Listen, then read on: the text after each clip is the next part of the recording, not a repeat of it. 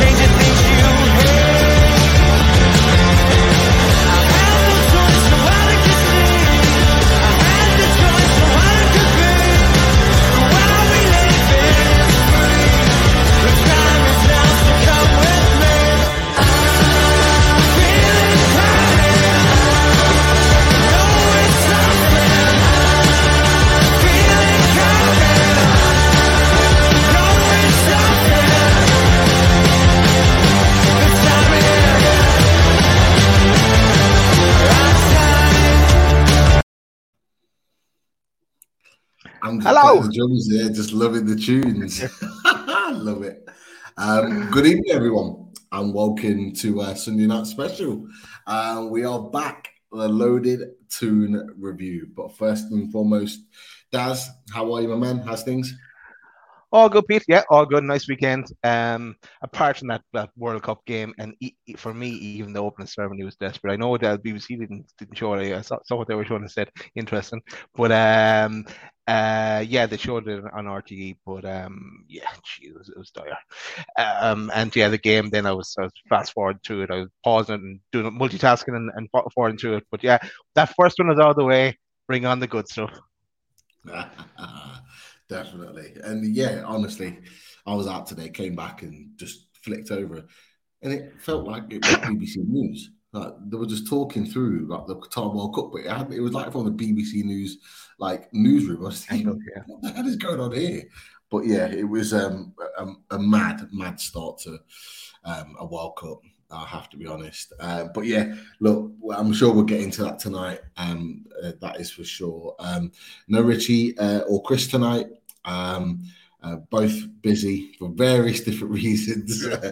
Chris is Chris is out playing squash right now, so hopefully he's winning, um, and it's all worth it. Uh, that is for sure, and I'm sure we'll find out over the next week how he got on. But look, um, let's get into it. We've got the boys waiting in the back. Um, it's time to get them out and and and let's get to it. So let- let's welcome out Paul, Billy, and Alex to review Stato. Getting the boys out, eh? Good evening. Get the boy. Oh my god! Should never have said that. Really. Yeah, you know when he's on the show, Pete. Bad idea, man. Bad idea.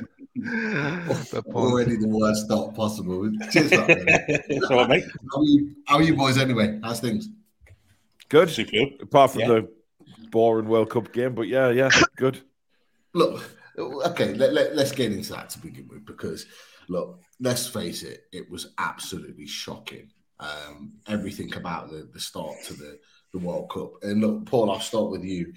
You know, what what what are your feelings around the start to the World Cup? Because I was, I'll say from my perspective, I've normally got like a buzz around a, big competition like the World Cup. I don't particularly have that this year. Um, although I'm looking forward to watching England. Like, what was your feelings today, waking up thinking the World Cup starts today? Um, I mean, I, wasn't 100% in the mood for it a few, well, a few days ago. And then, um, you know, we did a sort of World Cup predictions and it, it, it got the, it got the juices flowing a little bit to say, but I mean, you know, you expect the World Cup to kick off with a bang. And, um, you know, I mean, Roy sent us a few, uh, a few little videos from the stadium and things like that. And, um, you know, before the game, it sounded, you know, really good. Uh, and then I get a video off him uh, I'm still watching the game, uh, and I get a video from Roy, who's literally about a mile away from the stadium. Um, he, would come away. Uh, he, he, went with some mates today, and they, they were obviously Qatar fans, and um, they're just just dumbfounded at how poor they were. Um, uh, listen, I think it'll it'll get better. Uh, it has to. Um, I think you know the BBC, the pundits tried to make more of the game than what it was, but um, not for me. It was a poor, poor game. But uh, you know, like you said, Pete, England play tomorrow, and I think uh, that's what everybody's looking forward to. And then I think once England get going, um, then I think uh, everyone will start sort of getting getting those World Cup feelings back. But it, it it's because of the time of year it is. It's very very strange to have a World Cup, um, you know, just before Christmas, and um, you know, given all the political stuff as well with it, it, it, it the whole thing's just a bit wrong for me. Nah, but I have to agree. Um, and you, look, you, you use the word strange, Paul, and I agree with that. Um, Alex, I'll, I'll come to you because we were talking about it, me and Daz, uh, uh, and yourselves before we went on live. Uh, we didn't. You couldn't even see the opening ceremony. I think. I think you could on iPlayer, but like, like it just. You didn't miss out. Have a, yeah, it's, I, have heard that we've not missed anything from it, but like, but um, but you know, to, to not have the opening ceremony ceremony on there and to have it like it was in like a bloody newsroom like, surely that's not a good start to what's meant to be one of the biggest competitions ever on the planet. Yeah, well, they they made sure that that theme was um, consistent throughout the whole day and the match with their wannabe fake Icelandic clapping in the crowd. Um, absolute just just void of any atmosphere, passion, quality any sense of like they knew what they were doing at all. Um, it was pathetic, to be quite honest. Um, at least in, I remember South Africa very fondly in 2010 with the, although a lot of people didn't like the Vuvuzelas, the team, South Africa tried very hard. They, they got that opening goal with that Tshabalala player that everybody remembers fondly. And there was a bit of atmosphere. It was, you know, it was, there was a bit of oomph. Whereas this just feels so fake from top to bottom. It just feels engineered and you, can't, you can't, we, we know with with the club we support, you can't fake it. It's got to be real, um, and it just doesn't look. You can just smell it. You can just smell that they don't care as much as it. A lot of it's put on, and it's just not really enjoyable. I'm just very proud for Ecuador. Um, happy they got they got a win and they played all right and they kept their nerve, especially with some very shocking calls early on. Um, but yeah, opening ceremony, mid game, just just atmosphere and everything just awful. No, it, it was. Um, and look, Billy, Alex has said the point that, you know, it was an awful start. Um, Paul's mentioned about it, you know, getting better once England play and once some of the better teams uh, are coming into it. But but is it is it going to be better? Is it going to be one of those tournaments that are just clouded within negativity, or do you think when those top top players, top top teams um, come in, like uh, England, the Netherlands, Brazil, Argentina, um, it's going to start lighting up the competition. What do you think? I think a lot of it depends on how the top teams perform. Um, if they're su- surrounded by negativity, are they going to perform to the best? Yeah, it's going to be. It's hard for them to go on and raise your game for, for something that you really you don't want to be in. Um, it's I know it's the festival of world football, but it shouldn't be being held in the middle of all the major leagues seasons for four one. It should be in June, July, and it can't be in that neck of the woods because of the temperature. Uh, the game today to me was like watching one of those FA Cup first round ties that you get on BBC in September time, except there were lots of people there. The quality was absolutely dross. It was shocking. Both sides. Ecuador were more like a, a league a League One side, and, and and and Qatar weren't even a league side at all. They were like a non-league side. I think the likes of Gateshead and that would beat would beat Qatar. If I'm being perfectly honest. Um, so yeah, they've, they've managed to buy themselves a tournament that means nothing to them really. Um, they're only in it for the money, the, the sponsorships and even the sponsorships they're pissing off with the Budweiser stuff going on. So, yeah, I just I, I, can't see it being a shining World Cup. Um, I'm looking forward to England playing tomorrow, but I just think the whole thing's that shrouded negativity. I think the players going to find it hard to raise raise the game. I really am, even though it's a World Cup. Yeah. Uh, look, I think from our perspective as well, it is clouded in negativity, Daz, because Newcastle have been absolutely flying.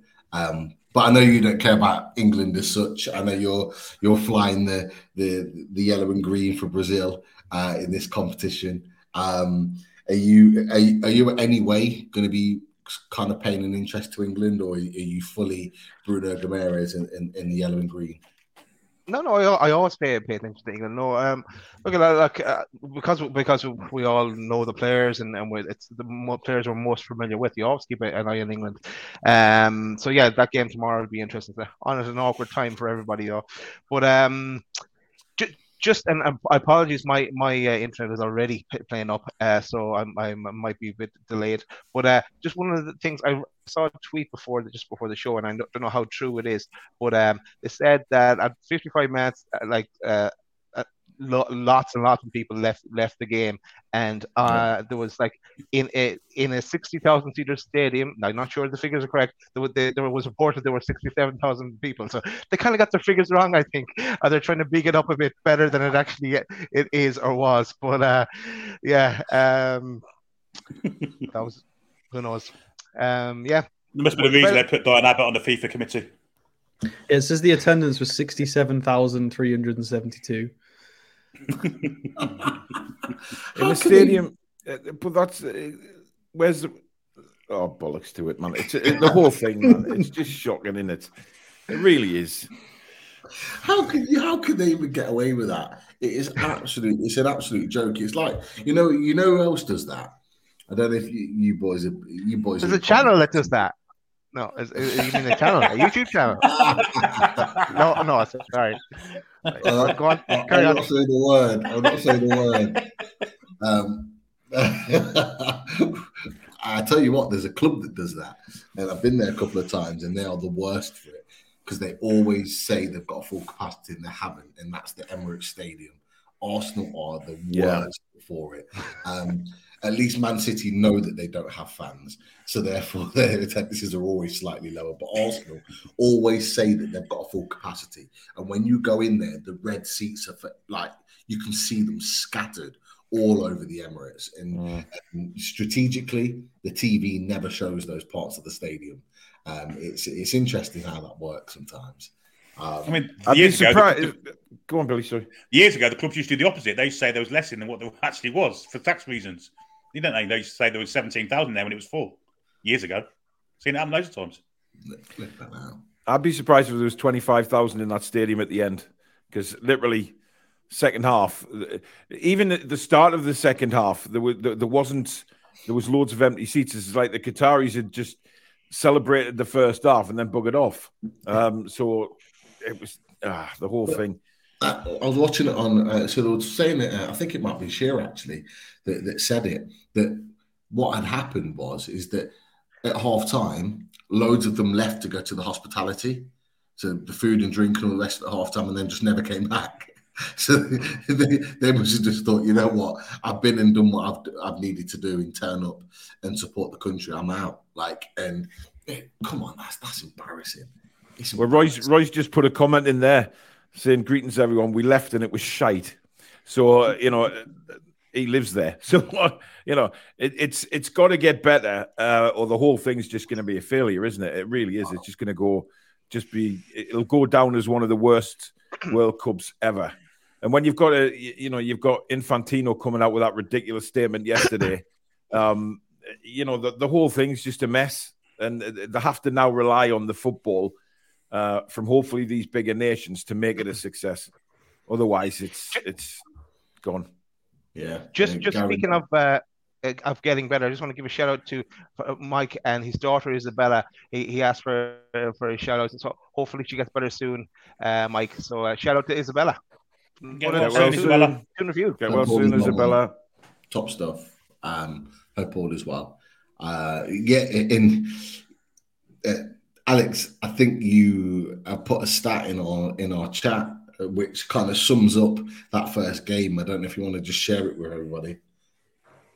Yeah, it was simply pointing out that Qatar had zero shots on target, and in that second half they had um, 0.07 xg expected goals, which is um, wow, it's it's it's zero. It's pretty. We'll round that down. It's zero. Um, so they had absolutely no chance of scoring that. I think their best their best shot was 0.03 xg. So you score that, you know, three out of a hundred times. That's where they were trying to shoot from. Um, so make of that what you will. Just be something Um, about claret kits and no shits, shits on goal, shots on goal. And that stadium as well. Um, Yeah. I've just had a look, and it, it is sixty thousand capacity. So somehow they've squeezed an extra seven k in, and it's going to be repurposed post World Cup into a thirty-two seater stadium for presumably a club side. Um, I'm trying to- Thirty-two or trying to thirty-two thousand. Thirty-two would be along the right 32,000, lines. yeah. so I'm trying to figure out how they've got seven k in. If there's like a special you know, because they did it in Brazil, didn't they, with the Maracanã? That they do sort of wiggle around attendance numbers and capacity for certain events. Uh, but I can't see anything stating they've done that. They've just somehow magicked up 7,000 seats. Um, I'm sure there's an explanation somewhere. I just can't find it. It won't be bar stuff. No. There's a thousand extra seats for press that aren't included in the 60k, but that's that's a thousand. We've still got six thousand unaccounted for. Bloody God. Absolute madness. But look, let's just park the World Cup chat for just a second because I just want to reflect and, and get your your thoughts on on what was a kind of was was a pretty special w- week for you guys. Um, uh, you had your awards evening um, uh, last week, sort of in the in the week, um, and you're up for your awards. And look, uh, Alex, I think you were representing the two of you. Is that right? You were you were there. Yeah, yeah. So I went down on Wednesday night. Uh, well, up, um, and we uh, we were on a table with with Adam P, uh, oh. Matty from the Magpie channel, um, and there were a few other a few other different channels, not not NUFC affiliated, on our table. Uh, unfortunately, none of us got anything. The the only person closest to to our content that managed to win something was the Irish guy, who does general content, but he is a he is a fan of the club. So it was nice to see him get something. Okay. Um, a little bit, a little bit disappointed. Adam P didn't place. I thought he might have had a shot, um, but there were some big, big names. Um, I think City Extra took our category. And they have uh, 500, I think 500,000 subs or 500,000 followers on Twitter or something of that nature. Um, and then when they went up to take the award, it was about 15 of them wandered on stage. They've got a full crew and everything. So, you know, at the top end of what we do, um, a lot of these guys have got full scale operations. So it's no wonder. Um, but it was a great event. It was very fun. It was fun to meet some people. Um, Don Robbie was there from the from the Arsenal channel. Um, you got Laura Woods there from Talksport. Um, and it was it was just nice. It was nice that us and some fellow NUFC YouTubers um, kind of getting a little bit of recognition, and hopefully we can we can get some more of you, hopefully you guys next year, and some more channels, um, and we can start taking some scalps and getting some places. As the club grows, we grow yeah. too. Yeah, exactly. Yeah, it'd be great, great to see, see some, a Newcastle channel get get placed somewhere. Um, so that that has to be the target next season. Uh, the, a new a Newcastle channel gets there. It, it will. You, you got to remember, like even you know, you said it was City City Extra won won your category, but yeah, you know, it, the top six teams that they they have the pulling power, and they've had the pulling power for so many years now, with regards to anyone um, wanting to w- watch their content and, and, and kind of listening in. They've been able to expand. What you'll find now is Newcastle. You know, if we can, if if we or when we continue to be class um, more people are already tuning into Newcastle. They already want to know more, and it will continue to grow. But look, I, wanted to mention it from your from from, from your perspective, really, just because I think you know it's a massive achievement for you guys to be in there. You know, um, I think it's props to you uh, for the work you've been doing with your channel. Um, so I just think I just thought from our perspective, it was good to sort of recognise the, the, work that you've done. So you know, from, from obviously Paul, Alex, Billy, and Danielle, you know, uh, great work, great work over the last year, and, and, and well deserved to be up there um, in, in, in that order. Thank you very much. Cheers. No problem at all. No problem at all. Right. Um, lots to get through. Um, Dad, is there any particular where uh, place you want to go next with regards to uh, tonight's show? There's a few places. Mm, do you want to get the interesting bit out of the way? We, can we, we could go there. Let, let's let's do that. Right. Uh, sorry, I, am going to pause the comments though for a while, um, but let's just do this.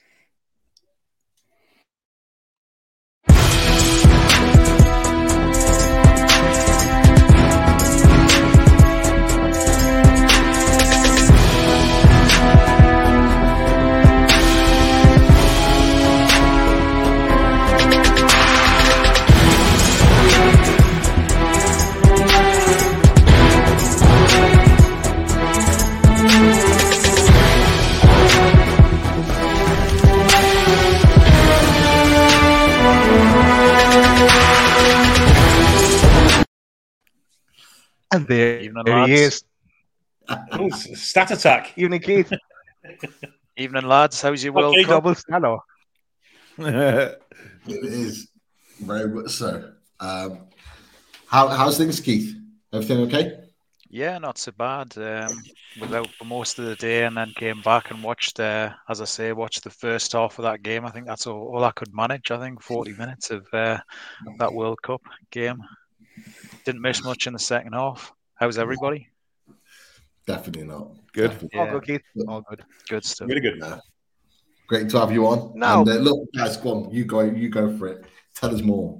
Yeah, and again, apologies with the, with the delay, so I might be crossing over you, Pete. But uh, yeah, so uh, there was a call in our show there the other day. Uh, suggestion from Yano. Why isn't why isn't Keith on on the the Toon Review uh, loaded link up show? So we thought let's change that. Let's bring Keith on.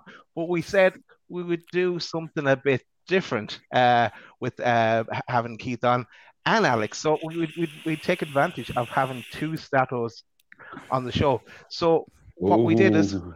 with this.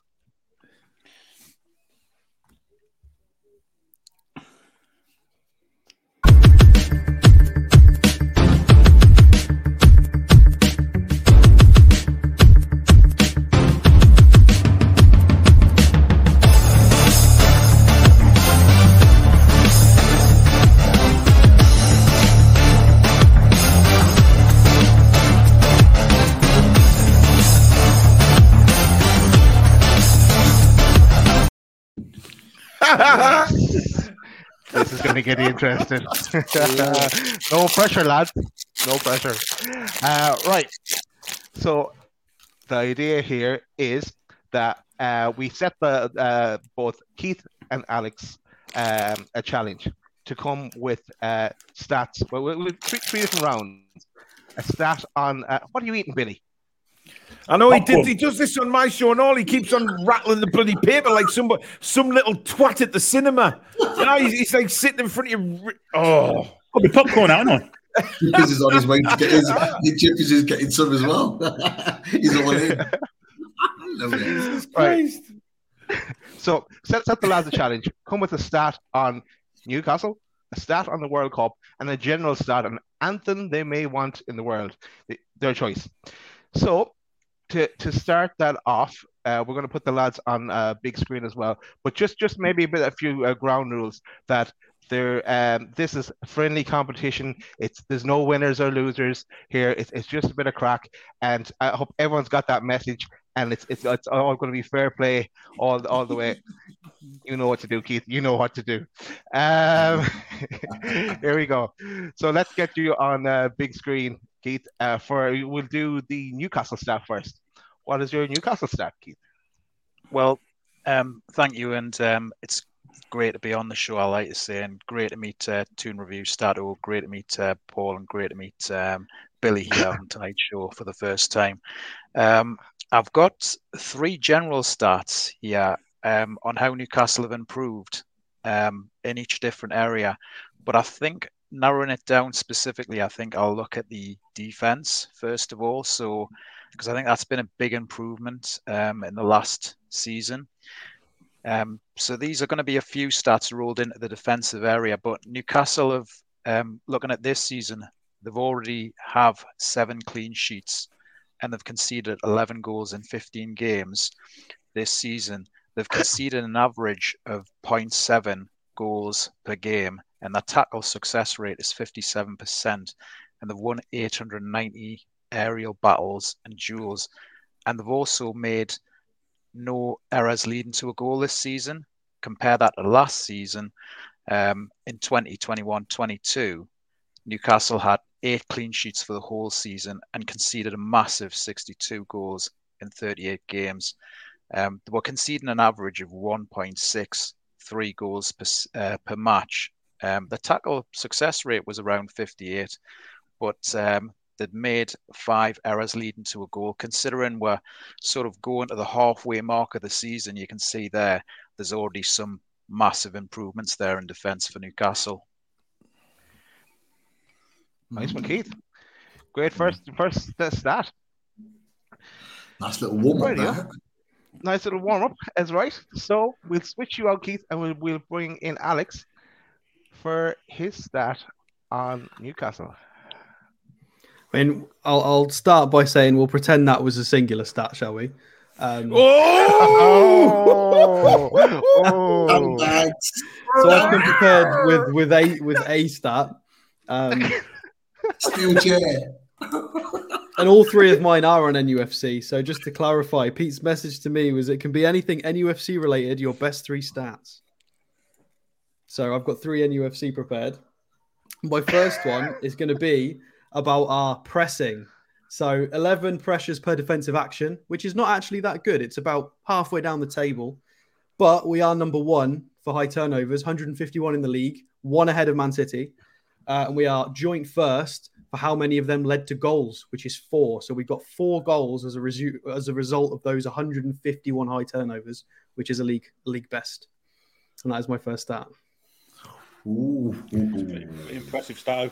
Yeah. I tell you what, Yeah. nice one, Alex. there is some Right. good ins here. Yeah, and, and as I said, this is just a bit of crack. So uh, uh, this, there's no winners. I think Oh, But, no, uh, you make it competitive. I'm sorry. this is this is this is I, I, I was taking what Daz was saying as like the boxing exhibition matches.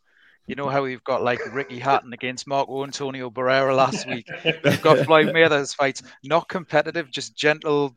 And every now and again, there's a little flurry which makes it look competitive, but it's just a an exhibition bout, isn't it? Really? There, there is no exhibition bouts when it comes to Stato. I'll, gu- I guarantee you. There's no such word. It is is his vocabulary his exhibition. He goes for the throat. right. Let's go on to the um the uh, World Cup stats. So for, for I know uh, Alex has, has Newcastle stats, but uh, do you have a World Cup stat, Keith, or what what, what, what message did you get from Pete? Um, three Same. Newcastle stats, three Newcastle, best three. Oh, Newcastle come stats. on, Daz. You've But got to get do- this show right. You've got to get Do the we- quiz right.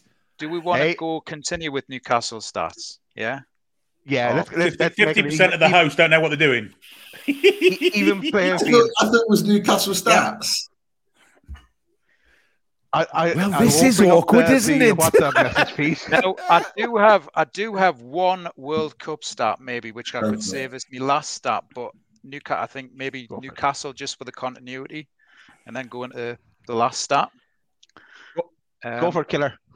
Sure, yeah. Um, so there was a question raised on Monday night's um, loaded show about um, midfielders um, getting to double figures and 15 goals. So I did a little bit of work on that because Miggy Almiron is two goals away from reaching 10 Premier League goals this season. The last player, midfielder, to score um, more than 10 goals for Newcastle um, in the Premier League was Gini Wild Al- Aldum with uh, 11 goals, and also Kev Nolan with 12 in the 2010-11 season. Um, but nobody actually in the Premier League era, believe it or not, has actually from the midfield has actually got 15 goals, and the closest to get to 15 goals was Rob Lee back in the 1994-95 season when he got 14 goals. That's um, his second stat. Yeah. Nice one, Keith. And now we'll good go to. Alex for the for the next stat. So this one's still about NUFC. Um, a lot of people mention the fact that we shouldn't have dropped points against Palace because we had a disallowed goal, and, and keep quoting VAR and certain reasons as to why we've not had uh, as many points. And I agree, most of those are, are legitimate claims. We should have more points. They were pretty much stolen from us. The Crystal Palace one is confirmed, um, but we're not very um, we're not we're not brilliant at converting our own chances either necessarily. We are um, actually one of the highest in the league for big chances missed with 24, only behind Brentford on 25 and Liverpool on 32. So, not something talked about very often. Third highest in the league for big chances missed. So, and that is with us still sitting in third.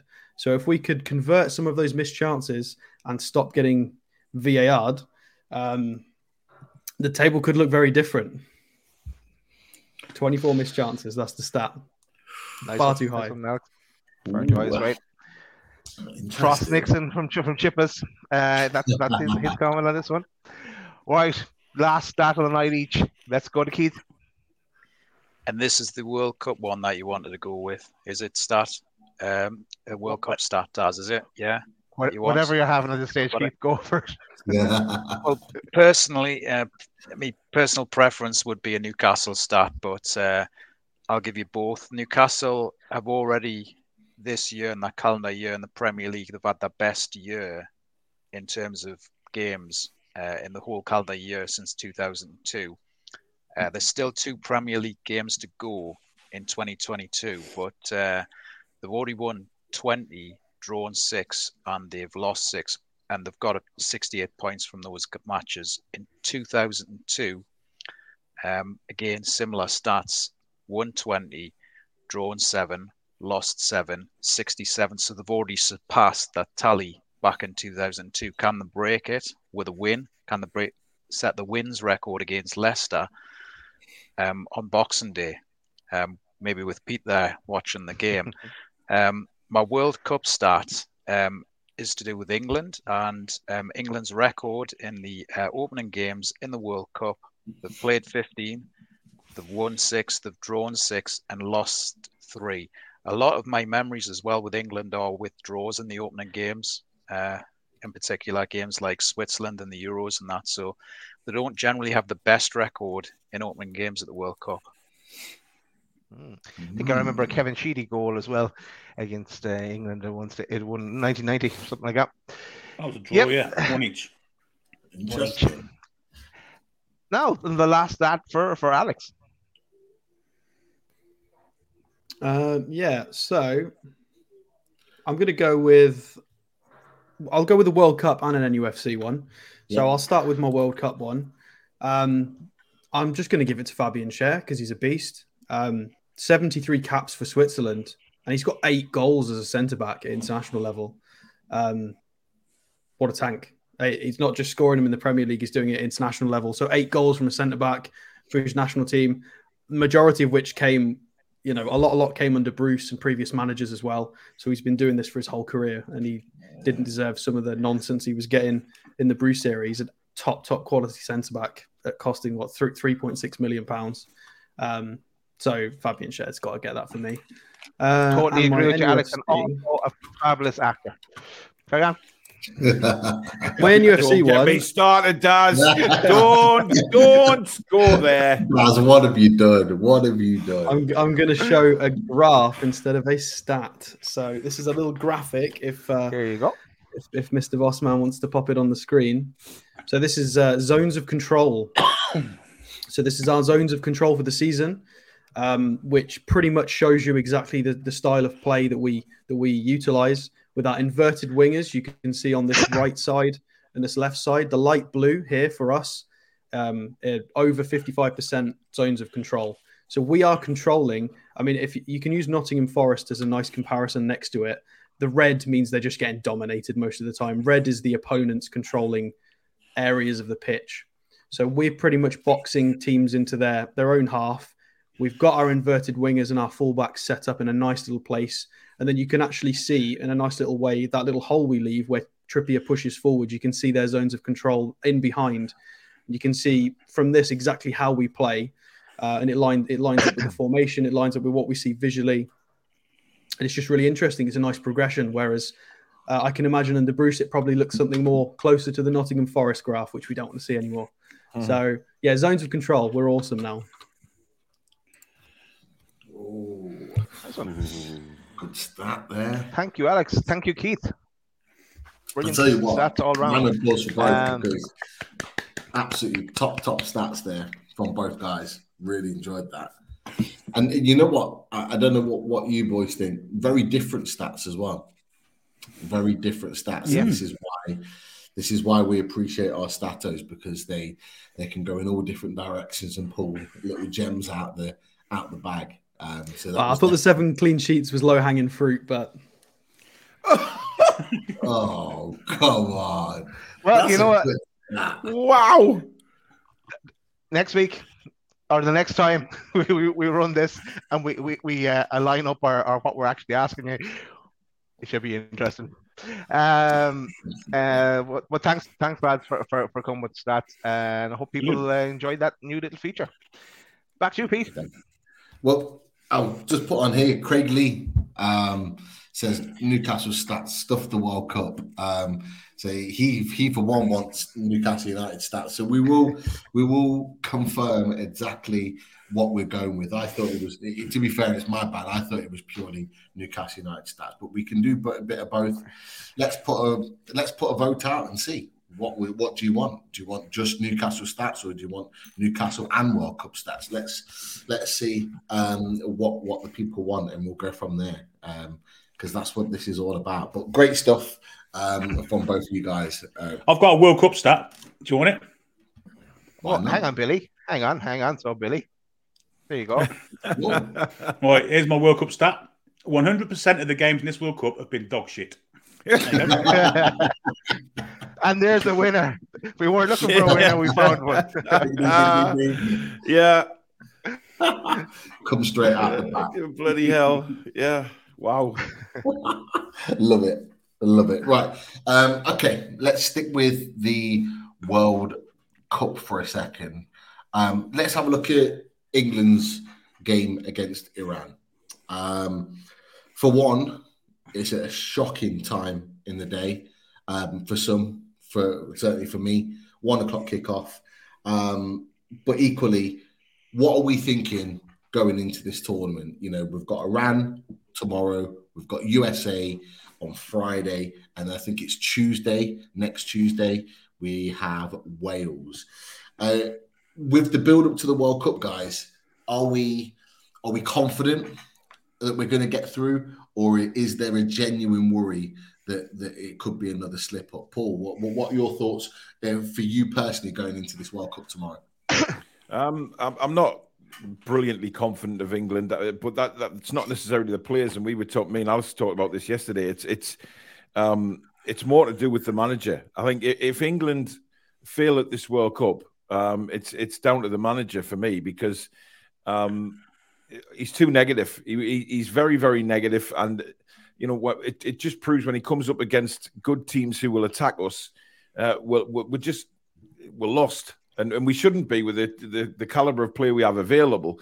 Um, but it's also the caliber of player that he hasn't taken. I mean, you know, he's taken Calvin Phillips, who is a decent midfielder, but he's never kicked a ball this season. I mean, how, how on earth does that get you in the England squad?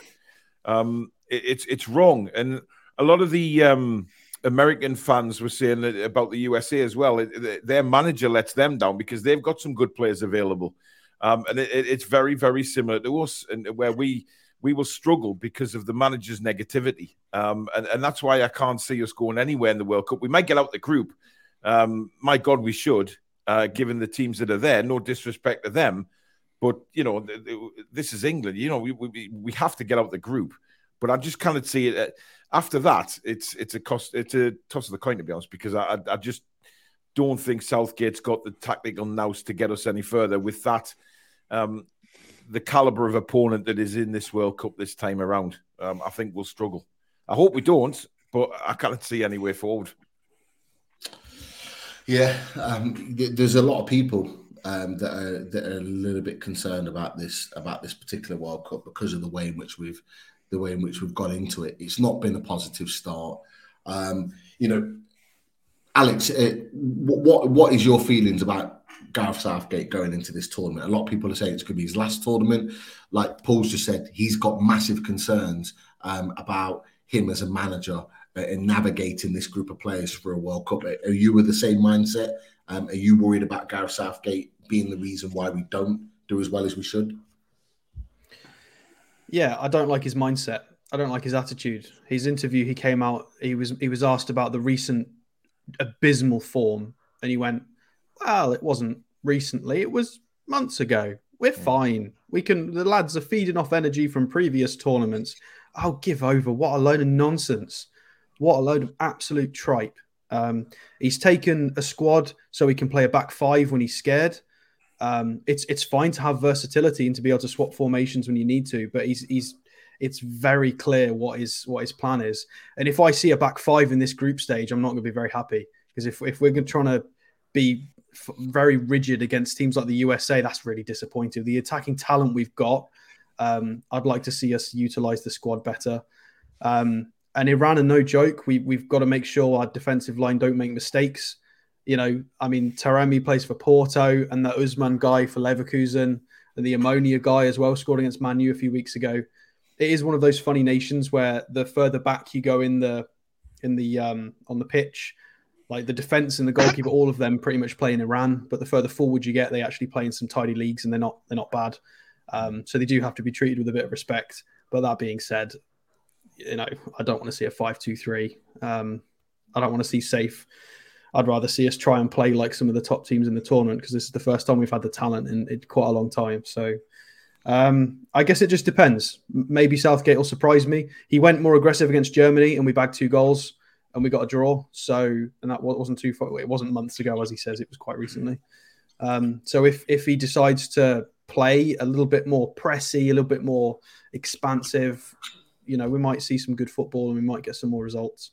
Um, I don't mind going to a back five. You know, if we're if we're one 0 up against Brazil or we're or we're getting absolutely pounded by a team that are really good, fine, change the shape when you need to. But I don't want to be going into games with five at the back against teams arguably we're better than.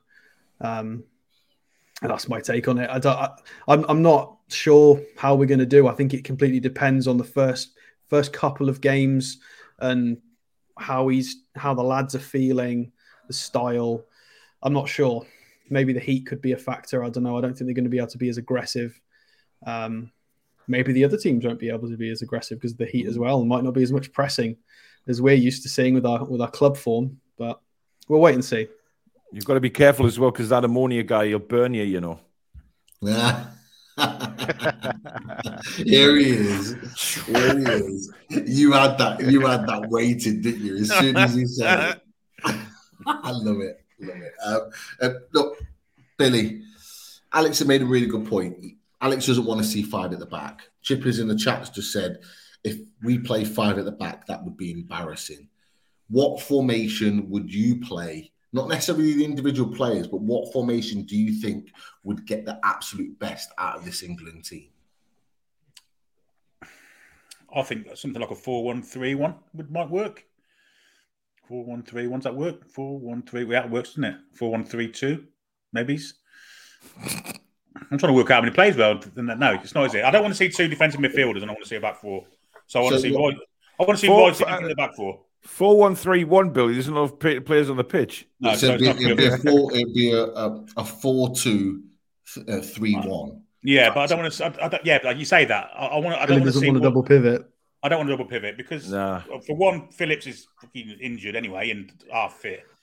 Um, I want to see Bellingham further up the pitch. If I'm perfectly honest. I think he's our best midfield player. Mm. Um, I just, I don't want to see Kane isolated, and I don't want to see him dropping deep either. So I think we need to have more midfield players in there. Um, Watch him start Henderson. Possibly, possibly. You, you, Watch him do it. He'll you do can't it. Put anything past him, can you? You can't put anything past him. I think to start with, the squad is so imbalanced; it's unbelievable. To take one left back is absolutely pathetic, um, and then to have your second choice left back, our first choice right back, is even more pathetic. Um, with the golden generation that we've got, with a half decent manager, I think England could go really deep in this tournament with Gareth Southgate, unless he gets his usual look of the draw with his draws um, because that's basically how we've got to two late uh, parts of the last two tournaments is through easy draws. I just don't see us progressing as far as what we should. Um, it's a shame, really, that someone like Kevin Keegan, who wasn't good enough for international football in his eyes, hasn't got this group of players that we've got now because he'd have us attacking and he'd have us doing a lot better than what we should, what we will be doing under Southgate for sure. Definitely, and uh, there's another manager I think that could get the attacking emphasis out of the, this group. Don't say Eddie Howe. It's our current Newcastle. No, no, let's just keep his name out of it, Pete. Look, um, the reason why I'm saying his name, Paul, is because I don't believe he's going to leave Newcastle United. So I'm quite comfortable saying his yeah, name because yeah. I don't think he's taking the England job. I don't think he even wants it. And to be fair, he's already said it in a nice, polite way when he was asked a number of weeks ago in his interview, um, in his pre-match press conference, that you know it's not something that he's looking at. I don't think it is.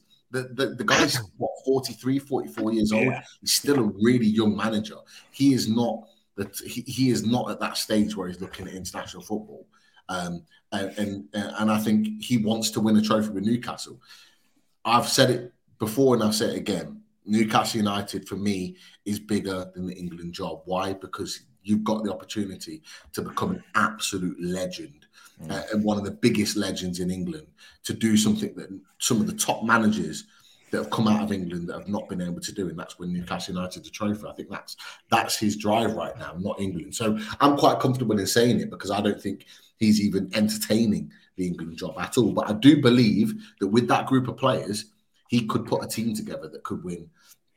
Um, that, that could win the World Cup. I've got no doubt about it. But Keith, I'll, I'll come to you. So we, you know, we've talked about formations with with, with, Billy. Um, we've talked about you know certain certain players um, and what we what we would like, what we wouldn't like. Is there one particular player? And I put Harry Kane aside here because he's the captain and he's sort of a in. Is there one player that you're really looking at for England to really sort of turn it on and have a good tournament? Is there someone in mind that you're thinking, you know what, I think he's going to surprise a few people this this this tournament? I've got two answers to that. Really, like going on past form and going on the form in the Premier League at the moment. Okay. I, I don't think Sterling's really sort of let anybody down. Certainly, like at the last Euros or anything, I thought he had a strong Euros. Um, I'd like to see Sterling. I thought he had a, I thought he had a fair start for Chelsea at the start of this season, getting a few goals. Um, and I'd like to see um, Maddison because I just think he's been in great form, basically banging the goals in from midfield. I've never really seen him in England. But he's not. He's not fit for the He's first game. fit. That's been Not confirmed. fit tomorrow, yeah. Yeah. Whenever he's fit, whenever he can come in, I'd like to see Maddison. Really, Yeah. I think he could make a difference. Yeah, definitely Maddison. Um, look, Daz, I'll come to you. Um, sorry, if you hear some barking, it's my dog. I don't know why, but yeah, it seems to be going mad at the moment. Um, Oh, you have a dog. No. I didn't realize you had a dog, Pete.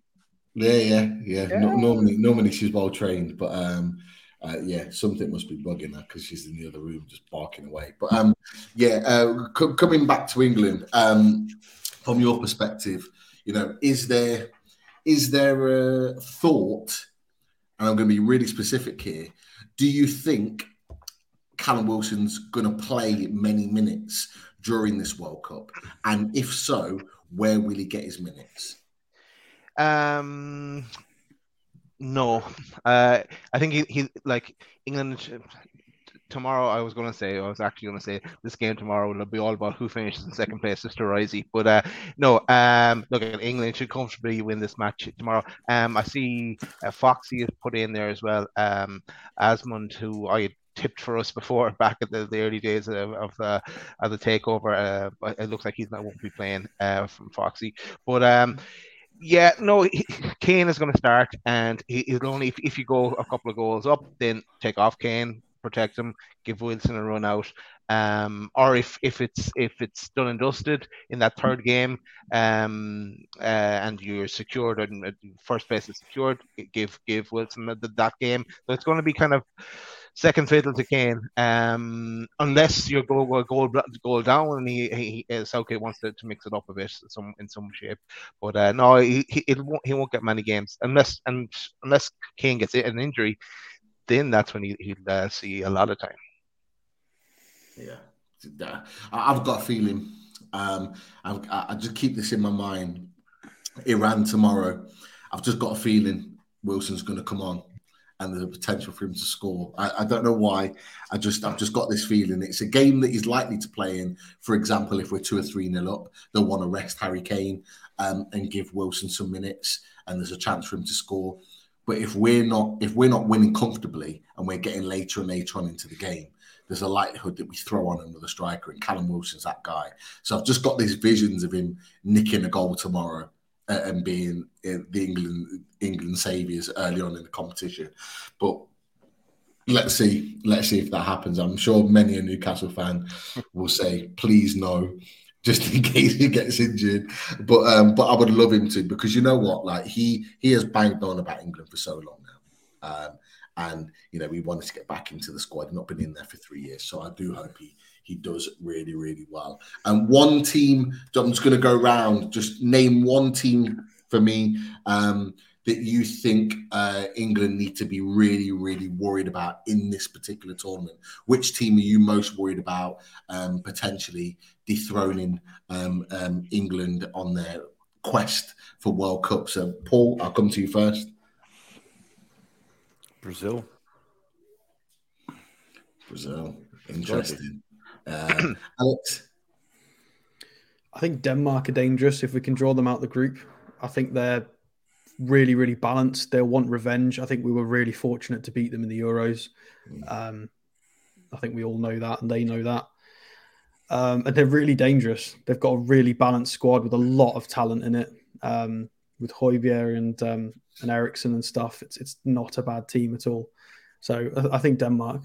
Um, ov- obviously, the the standard names of Brazil and stuff, but I think Denmark could be a funny revenge come back to haunt kind of story. We got to be careful. definitely a fair point. Uh, Billy, Well, I noticed if if things go to plan, we're scheduled to meet France or Senegal in the in the, in the last sixteen. I think I think either of those will give us a massive trouble. So I'm worried about both of those. France, even though um, they've got a lot of players missing, um, They've, they've still got Mbappe. They've still got lots of really good players. No, fair, fair enough. Yeah. to be fair, Chris uh, put on our chat, and I'll just read them out. The players that France are missing for the tournament: Nkunku, Pogba, um, M- Maignan, um, Digne, uh, Wesley Fofana, Kamara, Kimpembe, Mendy, Kante, Benzema. Um, that's a, There's that's more. a- You got Ben Yedder and Payet and Fekir. There's more. There's a massive list. Yeah. Some of them don't regularly play for France, but but I think some of those that were mentioned on the original list were on were either in the squad or on the peripheries. But yeah, I mean, I mean, Ben those, Yedder's a beast, though. But Mbappe is the only person who scored more than him um, than him in Liga and since he went to Monaco. he- Ben Yedder's he- a tank. He- he's un, he's underrated. Ben Yedder. Uh, I've seen Ben Yedder definitely. Keith, one team that you're worried about going into the World Cup. I always worry about um, France basically coming up against teams like France. You know, I know that you've reeled off a number of names there, um, but Billy, as Billy says, they've still got Mbappe, and I think England struggle in games like when they've played Belgium as well. Like played Belgium twice in the last uh, World Cup and lost both. um, so, yeah, France and Belgium for me. Uh, before you, that's before even you get to the big, big hitters of Brazil and uh, Argentina. Definitely. And someone in the chat just put, um, "What about Moussa Diaby?" Um, not mentioned either uh, on the on the list of potential signings for Newcastle. I don't want his name to be mentioned because if we are going to go for him, him not being in the French squad actually could potentially bring the price down. So, um, good news for us uh, is what I say. But Daz, uh, what are the team that you hope dethrones England on the way to the World Cup? Oh, I'll take my pick there. Um, no, I think I, I don't think England are going to have a great World Cup to tell you the truth. I think they'll get out, get out of the group, but after that, um, it's going to be tough for them. Um, even though they, they did well in the Euros, but they had a, it just everything fell into place for them. I just I don't see it. Um, but, okay, but Brazil is who I've tipped to to win it, but it, it, it, it is, and a lot see it from the people in the chat. And again, it's, it's early days, it's only the first day of the World Cup, but if people are finding it a bit strange, um, and as well as the time of year as well, everyone's used to having having the World Cup in, in, the summer when the Premier League is over, and you can, it's just a nice distraction to get you through the summer. Uh, it's it's kind of really weird uh, setup this year. So, um, uh, yeah, I, I, I, I think a- a- after after the group stage, it'd be hoping and praying free. Not really. Sorry, uh, uh, Daz, our how, home do how do you, Get them how, how are uh, how Daz? Just a question to you. Um, uh, how do you think Ireland are going to do at the World Cup? well, Paul, we've decided to boycott it for a number Uh-huh. of reasons. But the Right. main reason is because we're Right. shite. I think we're playing mean, Malta yeah. tonight. We probably got better by them. you, know beat what? Malta one 0 Daz. Did we? One Ah, 0 that, that's the result. We're on the up. That's that's eight wins now for that manager out of thirty. He's got the same record as Steve Bruce. Wow, That says it all. wow. love it. I love it, Daz. You know what we need in the England team? We need more shithousery. We need more Fabian Schärs uh, in in this England team. Who would you say are are the potentials to be the biggest shithouse shithouseries in the team to potentially get us those victories? I can't I'm remember. thinking Jack Grealish. I'm thinking Jack Grealish personally. Yeah, Possibly. Grealish is the only one, really, isn't it? Grealish, you know, Harry Kane can be a bit of a shithouse at times, but for all the wrong reasons. Um, it's got to be Grealish, really, isn't it? That- that- He's the only one that comes to mind. it. Unless Maddison Who? comes on. Aye, yeah, yeah. We've been on the receiving end of Maddison a few times. Uh, uh, King Power last year. That's what we need. We need some. I don't some- really want us to win that way. I'd rather I'd rather we just played good football. Yeah, but, but would you, Alexa? Would you really be that bothered if if England were lifting the World Cup, having shithouse their way? Oh yeah, I'd, I'd yeah, victory. I'd celebrate equally, but at the same time, I would still think about it. You know, I've I've said the same thing um, about about NUFC and about our rise. I would rather have a team of Kantes from Chelsea, the nice guy, than a team of Ramos, because you can win with both. I'd rather have the guy who's not gonna, you know, judo throw somebody and cheat. I'd rather have somebody who's just so good, you just can't stop them anyway. People like people like Messi and Kante, the nice guys, you can still win with them. You don't have to be a cheat. I love Ramos. That's just my preference. I love Ramos. I love Ramos' He's shithousery. I, I, I do. I've got to be honest. He just he's just. Yeah, but you wouldn't if he judo chopped Bruno down in the Champions League final. Yeah, of course not. But but Or you, broke, or broke Callum Wilson's arm or something. Exactly. But but it's always it's always been the same. Like we had Joey Barton, who was exactly that. He was the Mhm. biggest shithouse, but we loved him. But for the time he was at the club because he was that way inclined. Um, Fabian Schär, obviously, it, it brings some debate. It, it- Leave it- Fabian out of it, right? But he, but he is very, very good at what he does, and he's he's proving to be a huge, huge asset to Newcastle. Not just on the ball, but the He's way a magnificent centre half. End He of is. story. And to be Yes. fair, that comment was was spot on. Wilson can be a bit. I've seen him with his little little comments to centre backs. He can be a real wind up. He's Yeah, funny. he can. Yeah, yeah. Coventry Jinx. Eh? He'll just giggle at him and sort of give him a little tickle and say the odd word. He's he's hilarious. Give That's him a little co- tickle. That's will. not Coventry. It definitely is. He, does. He- he- Got a few tickles in Coventry, Alex. he pisses he pisses people off. Um, yeah, he's one of them where he'll smile at you, but he'll be kicking you in the nuts at the same time.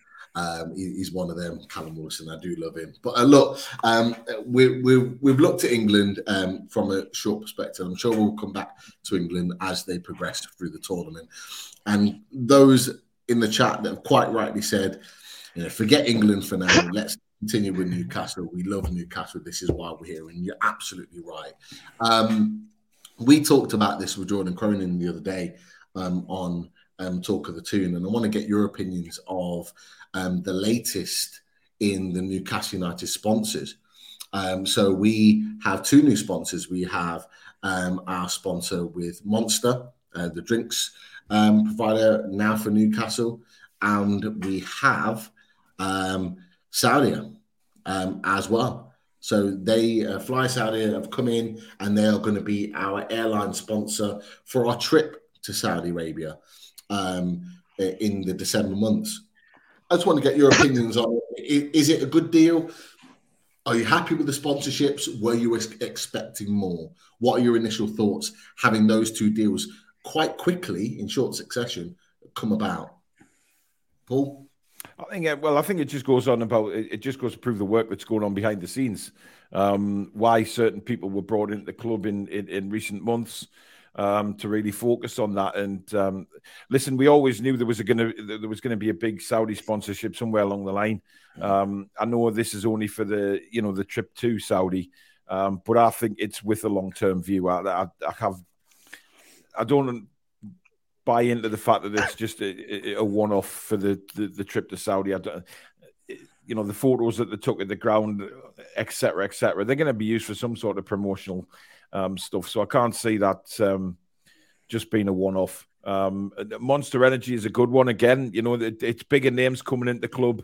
Um, you know, well known names. It's not just sort of you know, pound stretcher and uh, you know, happy shopper now, uh, like it was under Mike Ashley. It's actually proper, proper big names. Um, and and like I said, it's, it's what the backroom staff were brought in to do, and, and they're doing it. Um, you know, the, the Ashworth, etc., for the for the youth players and things like that. And then we've got other guys coming in to deal with the um, sponsors, and I think it's it's fantastic. And it, for me, it can only grow. And I mean, it, to the point where we're going to, um, you know, have another top uh, shirt sponsor or shirt provider, um, because you know, let's face it, Castore haven't filled themselves with glory.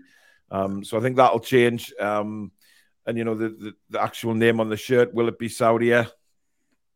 I would think so. I would think so. But it's all good for me. It's it's just bringing these big names into the and it's getting our it's getting our football club out there as a global brand, isn't it? So um, that can only be a good thing as well. Definitely. Um, Monster, I would say, is, is the biggest energy drink probably in the world. I don't know. Someone might might correct me, but but Monster, I think, is as a, as a, as a label one of the biggest energy drinks, if not the biggest in the world. So to have them as a as a partnership, I mm. think is massive. They, they have a huge Monster have a huge influence in America. It, it initially started in America and then was brought over to England, so it's got a massive growth already um, as a drinks provider. Daz, were you going to add something to that? No, no, I was just, just uh, um, would you class Red Bull in that as well? I, I would have thought Red Bull would be bigger. I would have said Red Bull here in England, oh. but I think Monster, you know, Monster was, and I think still is massive. Um, in America, so whether it's got a bigger pull, I'm not too sure. Um, Tony Hunters have put Red Red Bull probably the biggest. Monster has Monster has 35% of the market um, making them second. Okay, so e- even so, um, that's still yeah, huge. I'm pretty sure that's not in the states, though. I'm, I'm with you, Pete. I think the, the monster in the states is literally a monster. It is huge. Um, so, but world worldwide, then fair enough. But monster in America are. Um, everywhere Red Bull, Red Bull also tastes like piss, and Monster has got lots of different flavors and is tasty. So I prefer, I prefer the monster any day. Add vodka. Changes the lot. But well, no. I'm not. I'm not so sure about Red Bull vodka for a pre-workout before the gym, but I think we just keep it as the monster. Maybe yeah. a celebration at Wembley when we've lifted the trophy, um, potentially. But look, Alex, I'll, I'll come to you with uh, Saudia um, because a lot of people thought that Saudi were going to be our shirt sponsor, as Paul's just mentioned but they're not. Are you worried about that? Or do you think that just means that something potentially bigger and better is in the is in the pipeline? I think it's done. I'm not, I'm not bothered at all. Um, the colours match our away strip. It's done. I'm not worried. Uh, the fact that they've already got clearance for it to to be the, for them to sponsor this this warm weather training camp um, I think it's all, but I think they're just testing the waters a little bit. They're just sort of throwing it out there and having a little look. I think it's absolutely fine. And you, have got you've got a lot of this. You know, they can't they can't hide nowadays. You can't hide these things. And the fact that Adidas are also sponsoring the Saudi Arabia kit as well, um, or producing it. Sorry, that that's is it is it anything to do with us? Maybe not, but it's it's interesting. It's very possible. Um, yeah, I, I wouldn't I wouldn't count anything out. I think they they're going to do what they want within reason, if as long as they can um, adhere to the rules that the Premier League have set them. Um, and I, with the amount of wealth and power they've got, they're not going to cock it up on a little like shirt sponsorship. They will have a they will have just dozens and dozens and dozens in a legal team that will make sure every I is dotted. Um, every T is crossed. They will make sure that this is perfect, and it's. Uh, I wouldn't worry. I think it'll be fine. Um, but I do think Saudi will be our shirt sponsor for sure. Just want to interject. There's an important question here that's gone in. Um, you know, um, I'll, I'll, I'll go to Billy for this one. What do you think of this question, Billy? Um, the question is: Is there bull sperm in Red Bull? Gary, well, you, you just never know, do you? I mean, Jim Jim Bowen used to have it on bull on bullseye, didn't he? No, he didn't. That was a totally different thing. Um, wow. uh, I'm gonna I'm gonna say not. I'm gonna say I, I, the, the, misconception with that is because it has taurine in it, which is an amino acid, and because it's taurine, taurus, everybody's like, "Oh, it's a no, it's it's from protein. It's fine." Oh, I don't, I don't, protein in that, no, by all accounts. so I've been told. oh my god! Oh, uh, Billy, are you, are you with the same mindset uh, of Alex that this deal was done? Saudi are going to be our shirt sponsor, um, it, it's a done deal, or do you think there's something bigger in the pipelines? Um, and, and, are you happy with the two deals? Because there were one or two that, that are not. Yeah, I'm very happy with the two deals. I think the most important thing is I think because of the footballers advanced quicker than what they I think they expected. I think they're going to have to raise the FFP profile so we can spend yeah. and, and and kind of spend on the team and get ourselves in that position where we are challenging for not just uh, domestic honours, but European honours also. So I think Saudi Airlines is a massive, massive, massive company. Um, that that sort of sponsorship we get from them will obviously increase the FFP. Monster the same. Um, I think what's happening now is what the two guys have said already is like a, a pilot episode, uh, a preset for what's going to happen in the summer. Uh, yeah, I'm really happy, and I'm, as long as we can spend what they want to spend and make us more competitive, not just domestically but on the European level also. What's not to like about that? It's got to be good, hasn't it? De- definitely. Um, and you've raised a really good point that I was actually going to um, come to Keith with in that, you know, you've talked about these sponsors raise the, the capacity of what we can do with FFP. Do you think, I'm going to put this question to you, Keith, do you think Newcastle have rubber stamped these sponsors for what they are? One being the official drinks partnership and being Saudi, um, the, the official um, airline for Newcastle, purely for this trip to Saudi Arabia. Do you think these deals have been signed to give us the flexibility to go out there and make one or two big signings in January? I think there's definitely um, think that thinking in mind. Definitely that the uh, this the way that this club operate now, this ownership, they seem to get things in early, which is what impresses me. And right across from the signings, Kieran Trippier when he first came through, some of the signings in the summer seem to be thought and planned well in advance, and that's the line of thinking seems it the recruitment at the top level as well. You know, um, Darren Eales coming in, these sponsors coming in. There seems to be a, quite a logical flow to things, which I've not known before at the club before. Um, the trips to the Middle East as well. Um, log- seems to be a logic for the mid-season break. So, um, def- definitely, I think that that could that could tie into the thinking as well. Um, mm, interesting. Also, um, as well, Pete, I was just thinking there as well. Just when you were talking talking about the sponsors before that, mm. they're exploiting more opportunities that they've never really exploited before in terms of because they have to now with getting the income in. Yeah. Um, because at some point, you know that the finance, the financial fair play will crunch. You know where where they need to get the income in to to, to match the levels really. Um, yeah, I, I agree. Um, I, I, think there'll be there'll be all sorts of sponsorships for every little thing coming in soon yeah. uh, for Newcastle, and, and there'll be uh, and there'll be big sponsorships. This is for me is, is the way forward, um, and and you know it, it it's an interesting one because I, I have I think that it could well be that we've got these sponsorships in in order to rubber stamp the the, the January transfer window. Um, we could argue all day whether we're going to sign and who we're going to sign. I think it will be, be based on who we get to in January and how we get there in January. But I just think, I just think that it's it's come too quickly and it's all too nice and and and, and prim and proper um, in the way in which we've done it. And I just think that we're playing so smart at the moment that we we have to play smart with regards to a lot of a lot of people in the media keep talking about Newcastle and being a Man City and a Chelsea. We can't do that. We can't go out and spend that sort of money uh, that they did because we don't have we have the restrictions that they didn't. So we've got to play smart. So I, it sounds really stupid, but expect a, a sock sponsor, expect a short sponsor, ex, expect a, you know, like um, in France, they they have like the bottom of the back of their their shirts. Uh, they have a different sponsor for cups. Um, uh, and a different sponsor for the leagues. Expect this is what Manchester United have got. They've got towel sponsors, watches, cigars. They've got everything. You name it, they've got a sponsor for it. Yeah, we, we talked about it on uh, Talk of the Toon, and uh, I think it might have been Jordan Cronin that said it, is that Man United have a different sponsor for their training top than they do for their actual their actual sh- shirt for the match day. and and and you you're basically doubling your amount of sponsorships in the money that you can raise. Um, and and that is that is the way forward, and that's the smart way that we're going to have to play this um, moving forward. But we touched on one or two things um, previously, and Paul, you've touched on it as well before.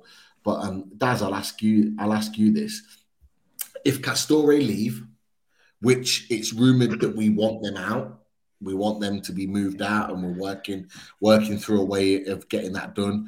Who would you want is to lead the way with our shirt sponsor in the future?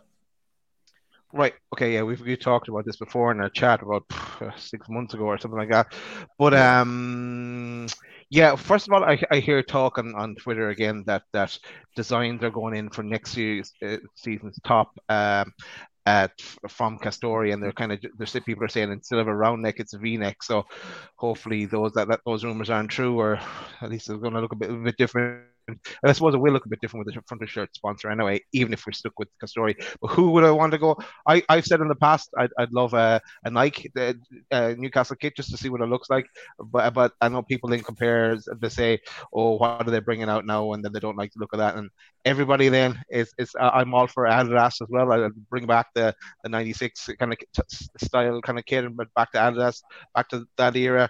Um, so either either Nike or Adidas for, for me, I, would be happy. But and again, just linked into the the, the merchandise and um, what pisses me off in Ireland now it's different in Newcastle, I'm sure, but like you go into um, a, shop over here, a like a grocery shop, and you see like even advent calendars with Man City, Liverpool, Man United. I was there passing by one actually yesterday, and, and I said to my wife, my little boy, go next year we'll be there. That's our target. Next year we'll have an advent calendar sitting in Ireland. but uh, yeah, that's not just get, Ireland our... though, Daz. That's that's anywhere Is south it? in England. Yeah, anywhere anywhere south of England, anywhere in the Midlands or down south or anywhere near London. It's just all the big six, just on all the merchandise in any shop. It's all it is. You know, I, I went to get um I went to get some spare keys cut. Uh, and they'd got some attachments for the keys, and it was all the big six as little accessories. None for us. I'd have to come to the club shop or buy it online. You know, they just don't stock these things anywhere. It's just, Ours is even yeah. worse.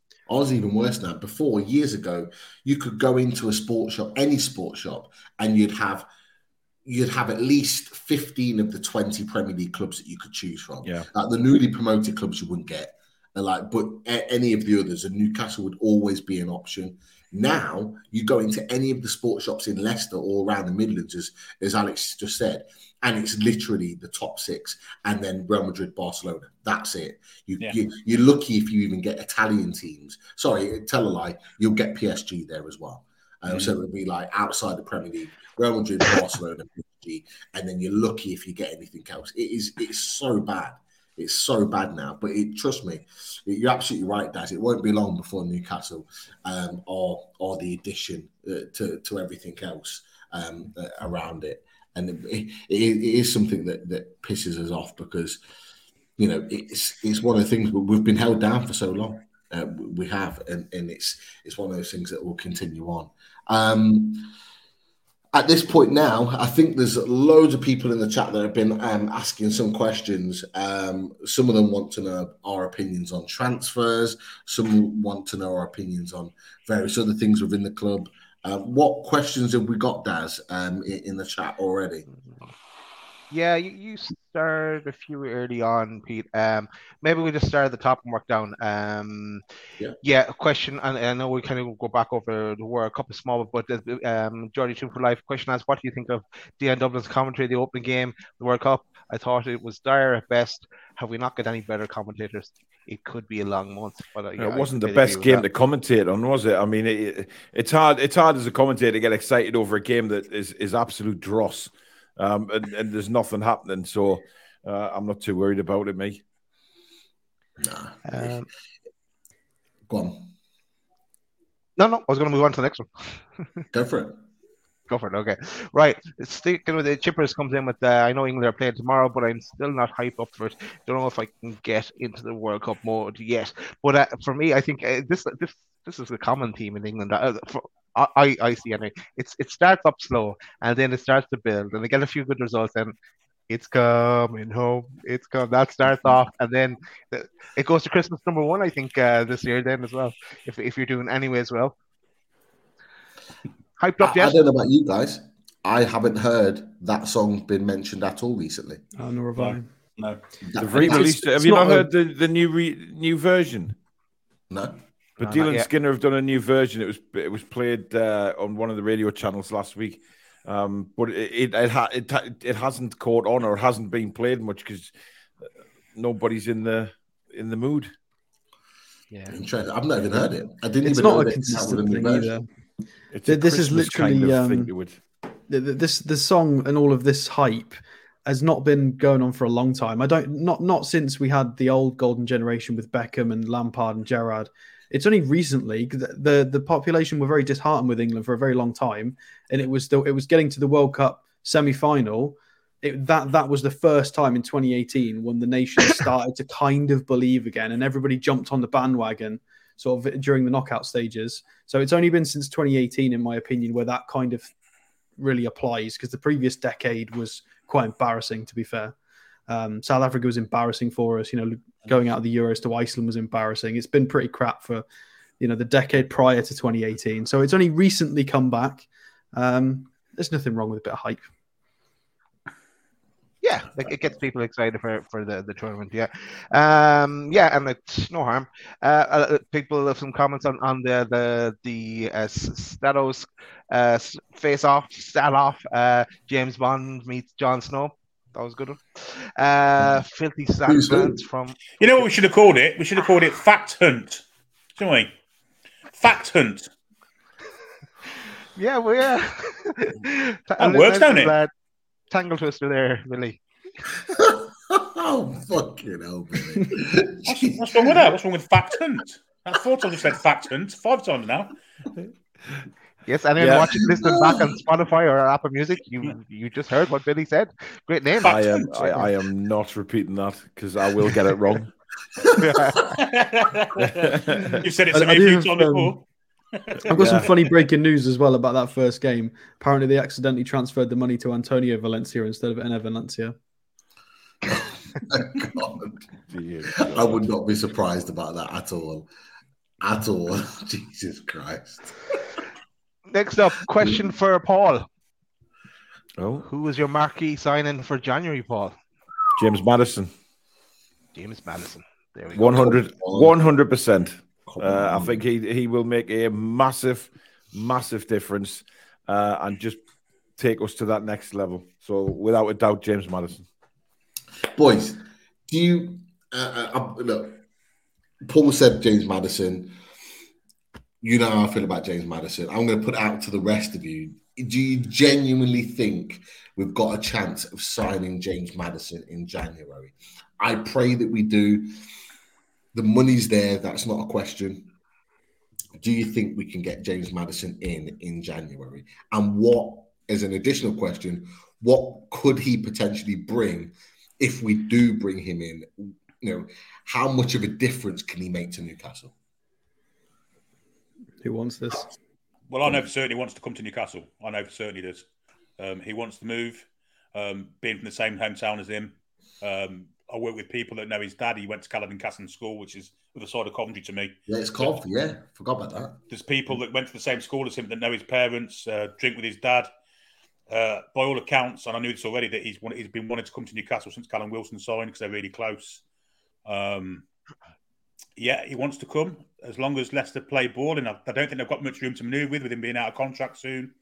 I think he's definitely going to come, and I think he can cover more than one position. He can he can play on the right if Miggy's injured. He can play where Willock's playing. He can cover any of their midfield positions, and he'll provide us with creativity, uh, brightness, free kicks, class. He's got everything, and a bit of shithousery to boot as well. So nothing wrong with anything, any of those things, in my opinion, for us. Billy, I forgot about that. I forgot they're both Cov boys. I forgot that I knew I knew that Callum Wilson was um, a Cov boy, but I forgot that Maddison's a Cov Yeah, boy. that, Pete, Pete, you look about you look at the, the the photos coming from the England camp and everything. Who is Callum Wilson with? A lot of these photos. I, James I was, Maddison. I was Told you the it's other the tickling. I It the giddy tickling. It's definitely the tickling. Coventry they, they G. come off the plane together, didn't they? And they Yeah. they, they seem like they're spending a little bit of time together. Um, and not just him, I think Trippier as well uh, has been shot a few times. Um, so yeah, um, look, that I He's, thought he's that got would, to come. yeah, that would make my that would make my uh, my window. Um, He fits every position we need right now. I mean, we want we ideally we want to upgrade Longstaff as a right eight. That's Maddison. Or ideally we want somebody as a right wing.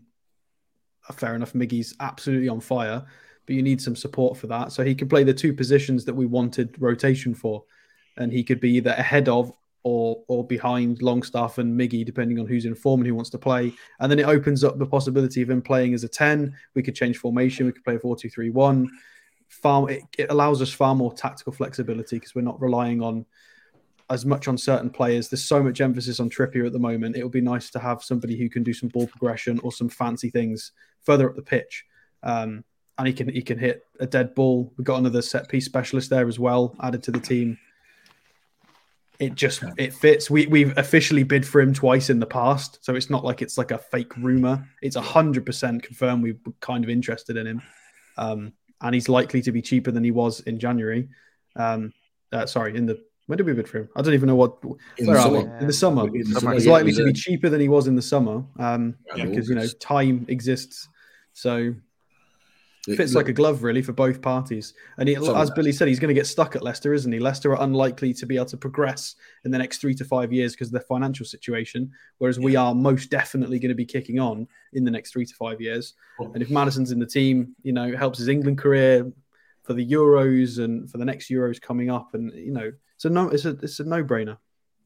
If you look at Leicester's three best players this season, um, you've got Tielemans, Maddison, and Harvey Barnes. T- Tielemans is leaving in the summer. There's no doubt about that. He'll see out his contract. Maddison's only got a year left in the summer, and Harvey Barnes got a little bit longer, but he's also attracting interest. Funny enough, from us as well as one of those teams. But you know, uh, sorry to take the chat away from you just for a second, Daz. Right. Um, Gemma Flex has put on there. Um, she feels that he'll benefit the team in that he scored 18 goals last season, and that's a decent contribution in any team. Not to mention the revenue from shirt sales. Um, that's more than a decent contribution, Gem. I have to say.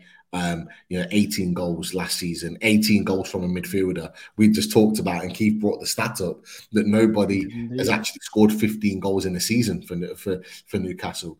Yeah, He is 18 the goals one. midfielder. He's the one that could break that stat and and, and take us to another level. So it, it would just be uh, unbelievable. But Keith, you know, I'll come to you with if if we were able to get James Maddison, you know, assuming that by January we're in the similar position what we're in now.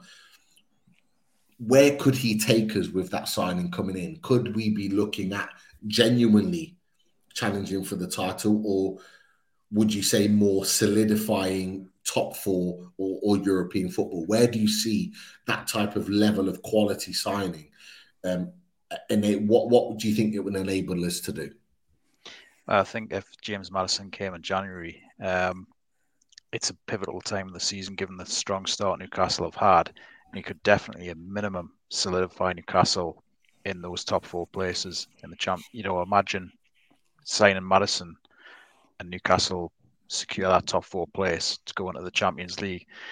And some of the options that have been discussed earlier in the chat as well, um, in terms of the midfield as well, preparing the club as well for the first time in Europe in 11 seasons. That will be when next season as well, getting into Europe as well.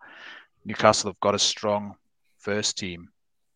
They need the options for a, a strong second team. They need, you know, to strengthen that squad.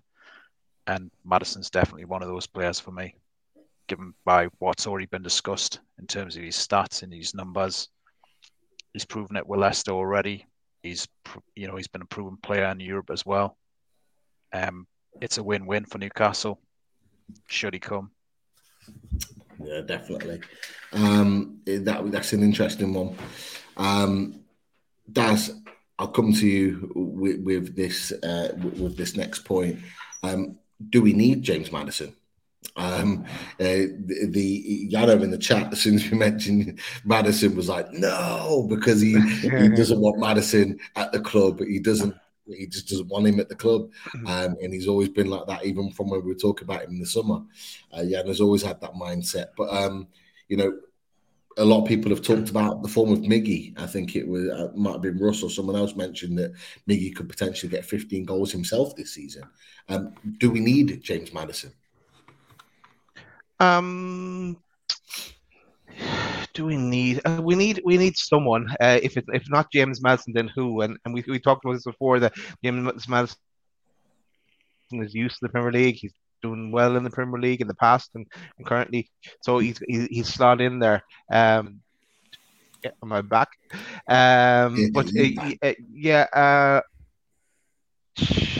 do we need him? Uh, if if we were to find someone else that could fulfill the role for, for that he he would uh, take on, then then I, am happy to move on from from uh, from uh, James Maddison. Um, but because for me, it's, it's the price. I, I, wouldn't go further than 50, 55 million.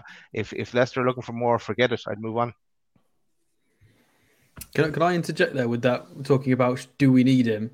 People we, we people do need to take into account that we're not out of the Carabao Cup. We've got Bournemouth, which is a very winnable fixture, and then we'll have at the first round of the FA Cup. Well, first round for us in January as well. So the mm. fixtures mm. could potentially start piling up. There's going to be a lot of fixtures, um, sort of between Boxing Day and the, the end of the season.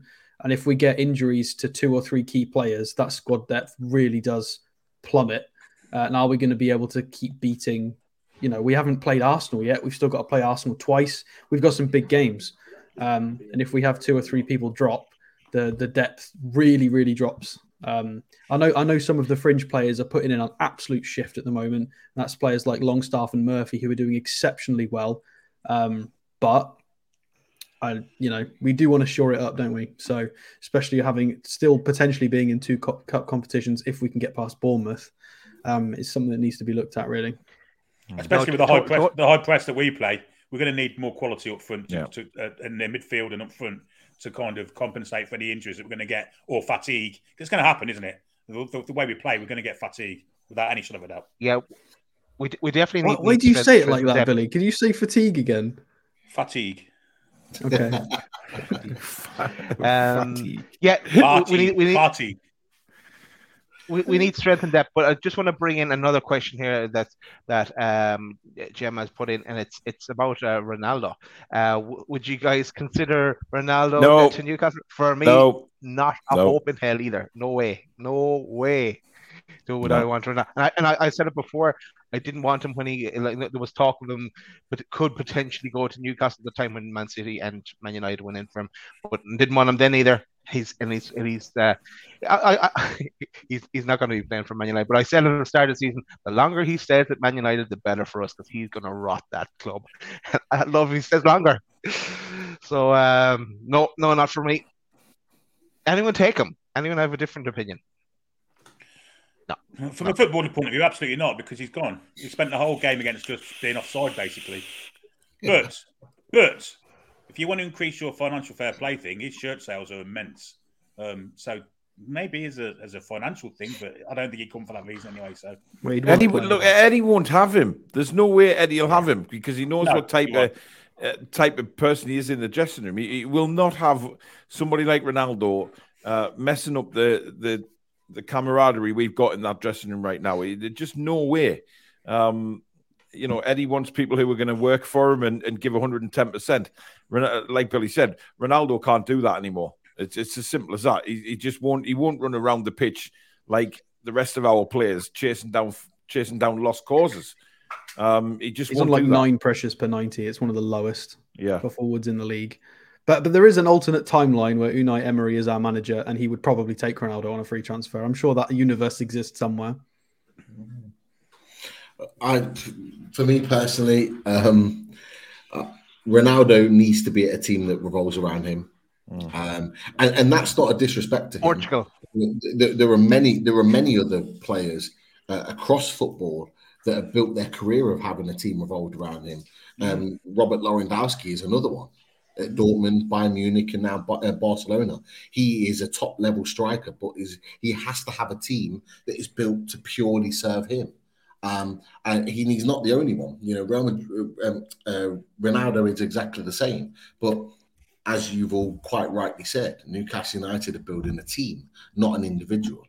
So therefore, we don't need to provide an individual. We are looking to build lots and lots of players to become elite players off the back of our performances. So, um, you know, he won't come to Newcastle for two reasons: anyhow. And of course, um, we don't need that type of player. We don't. If we if we wanted that type of player, we'd have signed him in January. We'd have signed him in the summer. We were linked with enough of them on fully loaded transfer show and on the Toon Review transfer show, we would have talked about all the other players that could that could have come to Newcastle and didn't. That that most people would have gone, oh yeah, they took him, but actually they weren't the right players for the club, and and so Ronaldo won't even um, even come into our thinking. He but equally he'll want to go and play in Europe in the Champions League. Um, uh, and and to be fair, I, I, think he'll get his Champions League club. Someone in the chat, um, I think it was I like coffee, mentioned Chelsea. I think Chelsea's the only viable option in England that would actually take him right now. But I mm. I personally think he'll play in Europe. I, I, I don't necessarily agree with Rachel. I, I don't think Ronaldo should retire. I think even at 38, he's still got a lot to offer. He needs a team that's built around him. Um, he's still got the quality. He might not have the legs to do all the running that a Premier League football club expects him to do, but there are other leagues, France, Italy, Spain, where you don't have to. He could go back to Portugal. He, he, could go back to where it all started, um, do the full Wolves. circle. I, I, I he, he'll want European football, and to be fair, he's still good enough to play in European football at top level. He is maybe for another couple of years, mm. but I, I think I think you're right, Paul. I think Sporting, where he started his career, is probably where he will look to end his career at mm. some point. But he still has a market value at the moment, and that market value is way and above what Sporting can pay, which is why I don't think he'll go now. But I do agree with you. I think he'll end up back there um, to try and win them a trophy. And they're not a bad side in Portugal. They're still fighting for the title every year, mm. which is um, one of those things. But I think I think come January, if he has a good World Cup, I think a, a, number of top teams will look at him outside of England, and I think he'll go and play Champions League football somewhere. But who cares? Who cares about Ronaldo? We we only care about Newcastle. I, I, can I respond to Yano's point about Miggy and versus Maddison? Yeah. I'm not yeah. saying I'm not saying anybody dethrones Miggy at the moment because you can't. But for context, Miggy, all Miggy's done is score, score, score, score, score and he's got nine goal contributions. Uh, Maddison's on 11 and has played fewer minutes. It's just kind of going under the radar how ridiculous his performances are. He, he's got two more goal contributions in a, a massively underperforming team. Um, I'm not saying he starts ahead of Miggy because I, I, I, agree. Miggy and the, the way he presses and the current structure and system works brilliantly. But you can't ignore somebody who can bang in sort of 11 goal contributions in a thousand minutes in a really poor team, um, that's that's mental. Imagine what he could do in a in a in a well-oiled team like ours. I'm not saying he has to start in front of Miggy. Um, you know, we've got we've got players on the bench. You know, Maxi's not playing. We've got players that a lot of people value that aren't starting. It doesn't mean we, we, we need we need a squad. We're at that point now where we need to start having a squad. We, we need really good players that are the 12th, 13th, 14th, 15th man. It's going to be beyond the starting 11. We need to start you know, start hoarding some talent like Chelsea, who've got eight or nine world class players sat sort of on the bench and not even in the match day squad. We're going to need that if we're challenging on all fronts. Uh, look, I'll just add into that. Um, Alan Thompson put just after Yano's message, he put, um, "We do need Maddison. You always need more quality um, this, um, in the squad. Um, the, the, the although the squad is performing really well, um, it, it's it's kind of very weak on paper. Um, and, and I agree with him. On paper, you look at the likes of Murphy, you look at the likes of Wood, you even look at the likes of Longstaff, although he's playing really well, and we've we've we've properly bigged him up recently because he deserves it. But on paper, there's a lot of players that you probably wouldn't have in this squad. And if we're going to move forward and play European football regularly and build as a team, you need quality players to come and join the club. Um, for all that Miggy's done, and this is not any disrespect on Miggy, this is this is what happens to all players, is that players will have a run of form where you go, wow, they are unreal at the moment and they're playing great. But that form, although it's very, very high, can quite quickly drop.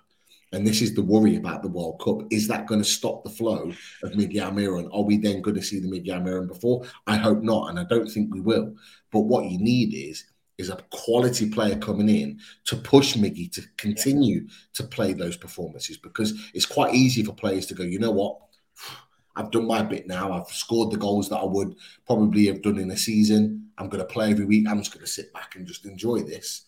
But what you want is a player coming in saying, I want your spot. So you have to keep playing at that level.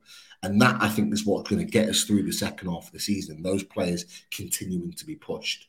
Um, so I agree with what what Alan said, and people might not agree that Maddison's the right option, but I think there should be an option coming in on that side of the pitch to push Miggy and continue for him to keep playing well. I don't know whether you guys agree or not.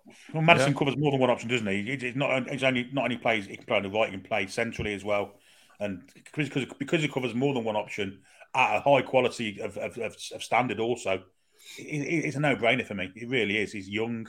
He's got loads of time in front of him. He's probably not at his full potential yet, and he's already brilliant now. So yeah, to me, it's a no-brainer.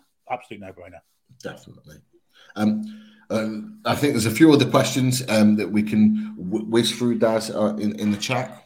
Yeah, yeah, just just uh, a point has just come up there about uh, you know the story with, with Toney and the the the betting uh, scandal, and uh, uh, someone else had put in another comment about uh, Wood going to to Brentford in January. Anyone like to see that happen? If we were bringing in another striker, Ivan Toney's had three quid on it apparently. I don't think Tony will be playing football for quite some time genuinely, like I put a tweet out the other day, and uh, there was a lot of reaction to it, good, bad, indifferent, whatever.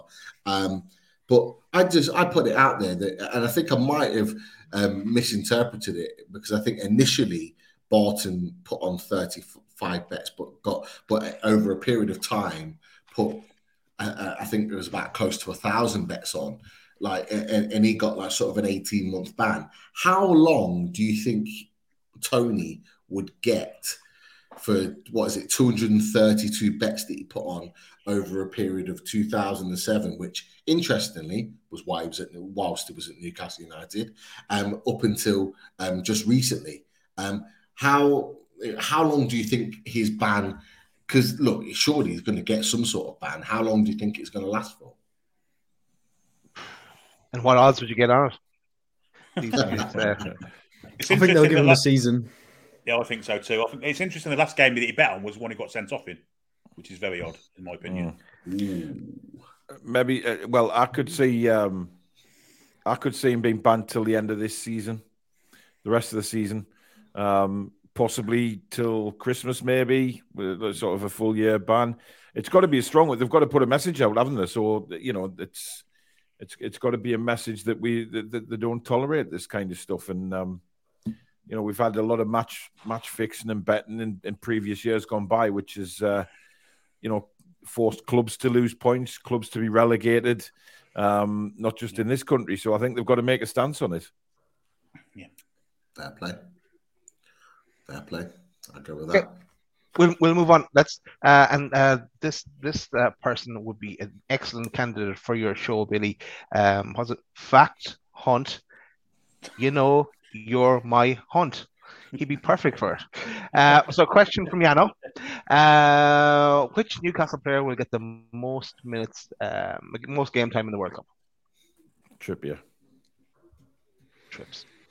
I mean, oh. unless there's an injury, Trippier. Pope failed his audition, unfortunately. Never mind. You don't think he'll start? I haven't been really watching the friendlies. No, I think no, Pickford will, absolutely Pickford will start. Pope, Pope had a start for England and he had a bit of a mare, unfortunately, very uncharacteristic of him. Um, bit wobbly. He was actually a little bit wobbly for us for the next game or two until he got his confidence back. Um, yeah, I think he, he fa- that was his audition and he failed it.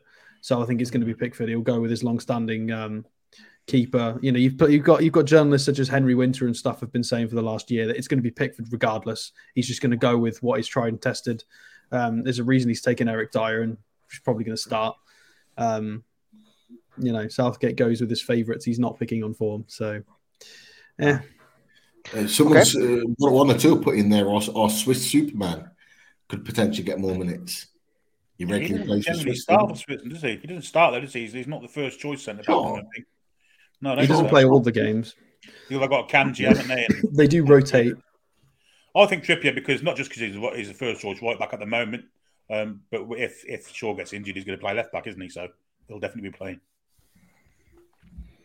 Okay. Um. Right. Next question, and it's oh, it's not really a question. It's a comment from Paul saying, uh, "Hey, that's question we get. We've got three players in the in the England camp, and he, he thinks it'll drive uh, us on to uh, you on to win it tomorrow." So, Paul is predicting a win. Uh, for the tomorrow's game. What's the News there question? from Paul? There's no question. yeah, I, I did. I missed the question. He's on the toilet Uh, again, isn't he? I hope not. Um, right, quick, uh, quick uh, question, comment from from Lisa. Um, how bothered would you be if England don't get out of the group stage? Bonus for our lads, he would they would rejoin uh, Eddie Howe. Extremely happy. bothered. I'd be bothered. bothered. I want us to do well. I'm an England fan. Of that. I, think I want us to do well. It's just the confidence isn't there. It- it- but the confidence is, isn't there in the manager, not the team. The players, if the players are played in the proper way, uh, we do well. But we, we Southgate doesn't do that. So um, I, I, want Southgate gone regardless. I don't care yeah. if we win the World Cup. I want him gone anyway because I just Mm. don't want us to play this kind of football. It's risky. It's based on luck. It's based. It's not how you win international football. It's not how you win tournament football. We got you know. relegated in the Nations League for God's sake. I mean, Yeah. uh, come on. I, I, I we've mean, done this before in a show. I thought, and it, it was it was the last team to win a World Cup or to win a to win a top um, international trophy with wing backs was Brazil with Roberto Carlos, and that hardly qualifies as wing backs because they were pretty much playing up front. Um, it's nonsense. Yeah. So you don't win 2002, international yeah. tournaments with a defensive structure. You can get far, you can scrape through, you can win, get through sort of round of 16 quarters. You can you can do okay. You don't win the trophies because ultimately you can't keep rolling the dice that many times. You've just got to be good. I mean, obviously, I've become more ambivalent to England since the 70s and 80s and 90s. I'd have been gutted had we qualified in some of them. Obviously, we didn't in 78 or 94. But generally, we're getting through the, the first round, no danger. It's only been the past 10 years or so where we've been absolutely diving in these tournaments. And I've become pretty ambivalent to it, probably since Wayne Rooney broke his foot in the Euro 2004 Championships, because since then, it's been pretty shy as being, being an England fan, even though we've reached semi finals of the last tournament and the final of the Euros we did it more by luck of draw than anything else. It weren't down to great football or anything like that, was it? Yeah, I agree. Mm. Right, that that's enough for, for the, the questions. That's um just wanna um before we, we close out with sponsors and stuff, lads, what is coming up on the Toon Review this week? Um, mainly World Cup stuff. Uh, we've got the England watch along tomorrow with uh, uh, me commentating, and uh, Billy Bob Coleman will be uh, co-commentating with me tomorrow. So that should be a uh, a, a good show. Um, Tuesday will probably another fan forum, uh, and then uh, Wednesday we probably have a day off, but um, we'll, we'll see if there's any news. Um, Thursday will be a preview of the England game for Friday, where they take on the USA, of course. So lots to come. Lots to come. Right, nice one. And make sure if you haven't subscribed to Toon Review, what are you doing? Uh, make sure you are subscribed and subscribe to us as well. We were about 200 away from, from 5K at the, the start of the show earlier today, but uh, make sure you subscribe to us. And we've got a good show coming on Wednesday, Pete. We haven't got plans for the rest of the week yet, but on Wednesday, go on, tell us what's happening there. Uh, yeah, it's the return. It's part. It's part two of um, Battleground Europe. So um, we um, earlier on in the, in the season, well, beginning of the season, we looked at the potential of uh, a number of teams of uh, who could get European football outside of the top six, and um, a number of those teams were were were part of that conversation. Um, you know, the likes of you know, Newcastle, Leicester, West Ham, Wolves. Um, Aston Villa based on um, on their money or success currently, um, and we had a really good chat. But we're bringing it back, and we've added a few new faces to that because of how tight the middle part of the league is. It actually brings in the likes of Brighton, Fulham, Brentford and Palace. So we've got representatives from each of those channels that are going to come on. Um, anyone that's watched the 12 man uh, podcast with uh, where I join the, the likes of um, the top six or those fighting for Europe, Dan Lawless will be coming on um, to share his views. As well as that D uh, from Crystal Palace, who loves to have a go at, uh, at, at Lawless from West Ham uh, will be joining us as well, and they are fully loaded to um, to share their opinions on all things Newcastle and the potentials of lots of other teams um, getting into Europe. So it should be. Mate, there's a few imposters in that in that graphic. I'm sorry. Somebody does not say? belong. I mean, Wolves are on ten points, dead bottom of this league. Okay, yeah. you are not allowed in the conversation anymore. You're absolutely right. And to be fair, to be fair, they they wouldn't normally be on the list, but if anyone watched the Battleground Europe previously in our away days, Little Dan, it, he is li- literally there Dynamite. And he said, wow. I know we're shit and we're probably going to get relegated, but I'm here to cause. Well, they might not get relegated, but I mean, for context, Miggy scored the same amount of goals as Wolves. yeah. Well, that's all you need to know. Well, Write that down. Little Dan, having spoke to Little Dan, he's convinced that they're getting relegated. But as he's always said, if we go down, I'm taking a number of you with us, and that is his intentions on Wednesday night. so for that alone, it's worth tuning in. Um, so that should be a cracker of a show, uh, starting at half seven. So keep an eye out for that. Nice one. Um, before we say thanks to the, to lads for, for joining us, we'll just go a quick run through our sponsors. We bring it to a close. Uh, shout out to shybarnes.com and the range that Simon is going on his site in the shape of t-shirts and hats and hoodies. Of course, along with the, the loaded range as well, the loaded t-shirt, the loaded away days t-shirt, modeled by Ray there, uh, and the um, there's, there's again the yellow t-shirt, and also the the new range. There's the hoodies in various different colors, even more colors than you see on the screen there, and uh, there is the loaded hats as well, and then there's a few different types of hats. Oh, actually, we have someone modeling the hats as well. We've got Mick, Jordy Mick. If anyone wants to know what Jordy Mick looks like, there he is more than the Brazilian. He, he, hasn't gone full Brazilian though in that one. Uh, but uh, yeah, it, uh, there he is. There he is, Jordy Mick. But um, yeah, get yours now available via the go to shybarnes.com and you can get it through there, or the link off our YouTube page as well. You'll find it there. Um, that's pretty much all the hats. Uh, shout out to Pins and Prints and the uh, the pins and the prints that are available uh, from the lads there. Uh, shout out as well to Machine House, Marty from Machine House. Uh, sometimes we should call him Dean, but it's it's Marty. Uh, and there's a range of t-shirts and hoodies that uh, is available from Marty and the crew there. Also, shout out to the Geordie Rise. When my machine catch, catches up. Uh, yes, and to Dean there and the range of t-shirts that's available from the Geordie Rise.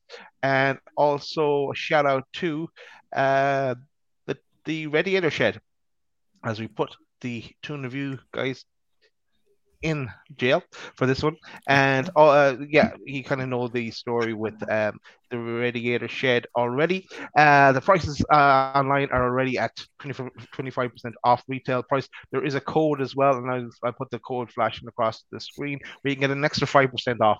Uh, and yeah, I'm not even going, going to go into further details. You know, if you want if you want a radiators, radiators, and you know someone that needs radiators, get on to Russ at, at the radiator shed, and he will sort you out. Uh, no better man. Uh, and if you need anything installed as well, talk to us. He will sort it out for you. That is pretty much it on the sponsors, piece as I show a few radiators very quickly on screen. for me, but I'm sure you can see it there somewhere. You know what, you know what Paul? The the, um, the one thing that Rush has got is actually he's actually got black and white radiators that he could put together. So which are much better, which actually look much nicer than the standard just white radiators because yeah. white radiators now look, yeah. look and that's wow. it. So, um, so yeah, he, can even do the, the old black and white for the Newcastle stripes, which is which is class. But look, I just wanted to say before we switch off, um, two fantastic channels, um, the Toon Review Lodi coming together. Another great show tonight. If you haven't subscribed to either, check the description uh, and, and and the links that, that, that Daz has put in. You can sub to both of them really, really easily, and we'll continue to work together as as we move forward. But um, if you haven't clicked the like button, just click that like button. It means a lot to us as a channel. It means that more people can see this brilliant show that we've had tonight. Um, Daz normally sets a, a benchmark um, uh, of, of, a certain number in the show. He didn't do it tonight, which I was surprised about. He's turning but, into John no. Sinclair. Yeah, but I, I, I, think I think the same as what we did the other night. Let's let's see if we can get let's see if we can get 300 likes off the back of that. We had nearly 400 in the chat tonight, so let let's let's go for 300 likes. Um, uh, uh, for the chat. So if you haven't already on your way out, just click that like button. It only takes a second, but it means a lot. And if you haven't already sub to the Toon Review channel, um, a fantastic channel. If you haven't watched it already, go and take a look at them and click a sub while you're here for us. Um, it means the world to both channels. Um, and thank you for your amazing questions and contributions tonight. It was great um, to see that chat blowing up with so many different points of view. Yeah, and, and get uh, uh, get on to the the um the Toon review tomorrow. Too. I'm sure you, the, the lads are going to make the match an awful lot more interesting than it's actually going to be. So that's I might even have it have it on in the background as well. Uh, so uh, yeah, uh, it can't be nice, worse than to, to, to, to, get us through the the game. So. Exactly. right, that's it. I missed half the comments. There's so many comments coming in, uh, but we leave it there for tonight. Thanks everyone for who joined us. Uh, thanks, thanks to the Toon Review and uh, all the crew that, that came with us tonight. Thanks to Keith as well, and, and for bringing the, the stats, of course. And uh, yeah, we, we might run that again. We'll see how it goes. Uh, but thanks everyone. Good night. Good night. Have a good one. Take care, guys. Ow. drink it like